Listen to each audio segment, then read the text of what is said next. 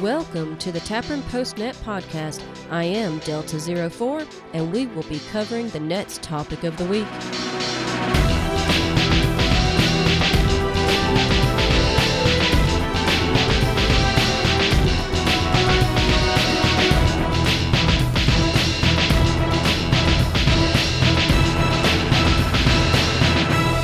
Welcome, y'all. I am Delta 04, located in the Redoubt of the South. This is TAPRN Postnet Podcast, episode 15 04. Every Sunday at 9 p.m. Eastern, TAPRN has an amateur radio HF net. The primary purpose for the net is to promote self reliance and preparedness in all aspects of modern life. The goal of the net is to share and disseminate information that can help everyone achieve individual independence and self reliance. During the net, we'll have a topic of the evening. So, this podcast is a summary of the combined knowledge our check ins share during the TAPRN Nets. If y'all have questions about TAPRN, feel free to go to the following website www.amrron.com. Phonetically, that's www.alpha Mike Romeo Romeo Oscar November.com. You can find TAPRN information, including the net schedule and frequency, at that site. All right, let's take a quick break and then I'll provide y'all a net check in report, and then we'll finally cover the January 25th TAPRN net topic.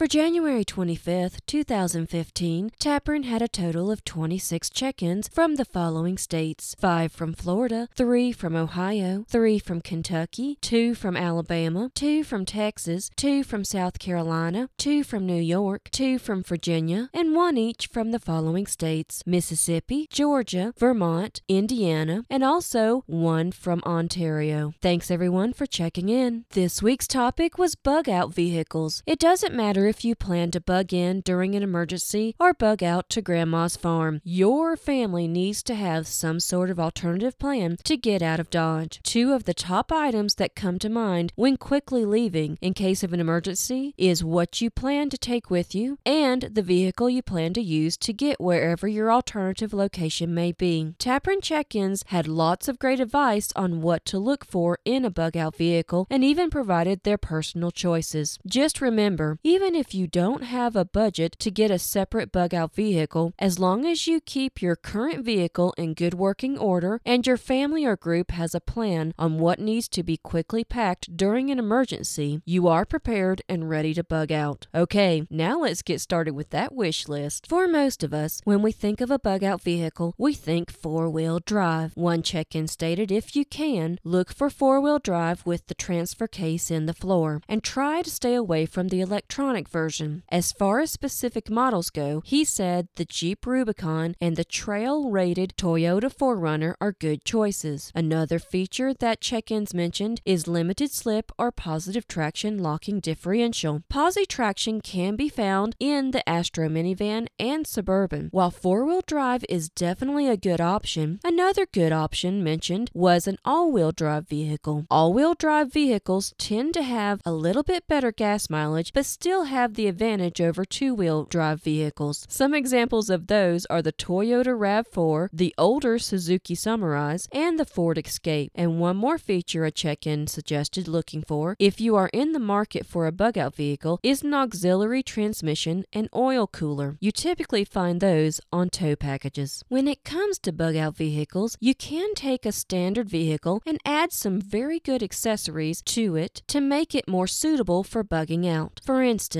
one check in mentioned if you have a truck, you can add a lockable bed cover or a bed cap with tinted windows. Another great addition to trucks is the strong metal fuel cans or an auxiliary fuel tank in the bed of the truck. For any vehicle, some top accessories mentioned by check ins were a good toolkit, fix a flat or tire plug kit, water cans, and of course, a good CB, but preferably a ham radio if you have your license. VHF UHF mobile rigs are good for vehicles and not hard to add to one. There are all sorts of mounting options for both the transceiver and the antenna, even options where you don't have to drill into the vehicle dash if that's a concern. A couple of tips if you do add a rig to your bug out vehicle. One, make sure you connect the power cables directly to the vehicle's battery. Otherwise, you are going to run a big risk of having vehicle engine noise in the RF. Two, consider where you install the rig. If you want it easily reachable for both you and your front passenger, consider going in the middle with it. But if you have a dedicated comms person, maybe centered near their seat would be best. Three, there is a non drill radio mount option that is a bracket that attaches to one of your seat anchor bolts under the seat cushion. At first glance, it seems like a great solution, but if you have a newer vehicle with passenger airbag sensors, carefully read your vehicle information because some vehicle seat sensors are connected to those seat anchor bolts. And if you mess with that bolt, you may accidentally trigger a false alert light that won't cut off until you take it to a repair shop. One check in had an interesting tip that he did with his rig's power cable. He bought an AC male and female plug that you can get at any home improvement store, and he added that to his rig's power cable so that he could easily switch out any future rigs instead of having to rerun another power cable later on. Now, if you do decide to put an HF ham radio in your vehicle, consider putting a long whip antenna like you see on military vehicles. In case you didn't know, when you bend that whip antenna over from bumper to bumper, it actually creates an NVIS setup, which is great for local and regional HF communications while on the move. And then once you park somewhere, you can still unhook the top end of the whip to have a true vertical whip to get out further if needed. Next on bug out vehicles is upgrades. When you think of upgrades, usually you think of tires. Quite a few check ins agreed it's more important to have good standard tires that properly fit your vehicle than going with a big mud tire. A couple of reasons behind that. First, if you do need to change out a tire and you've already gone through your spare, it will be much easier to find a replacement for a standard tire than a special mud tire. Second, you'll get better gas mileage on standard tires,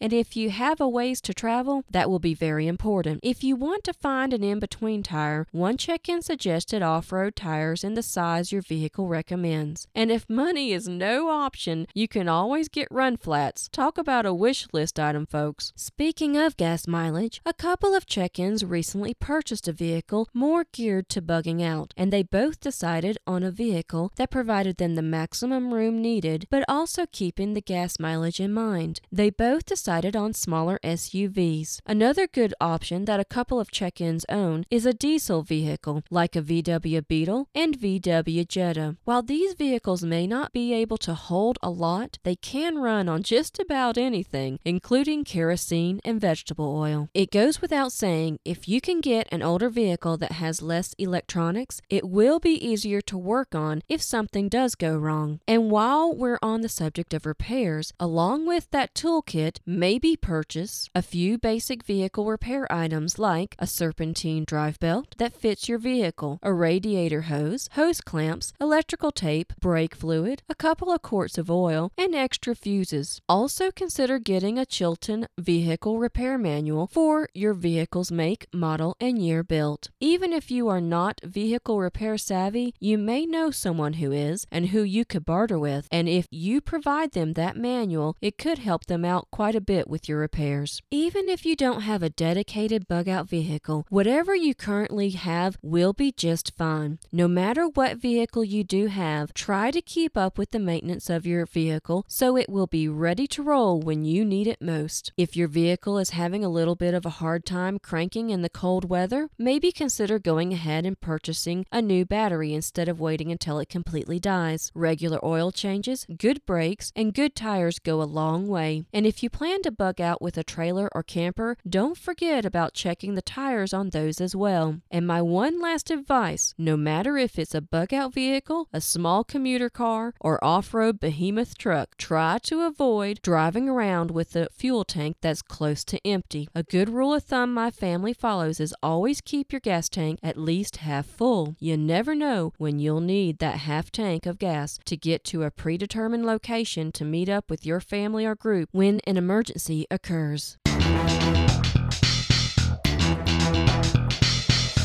All right, y'all. That is all for this episode. A special thanks to those who checked into the net and provided us all the great information to share. God bless everyone. Until next week, this is Delta Zero Four Clear.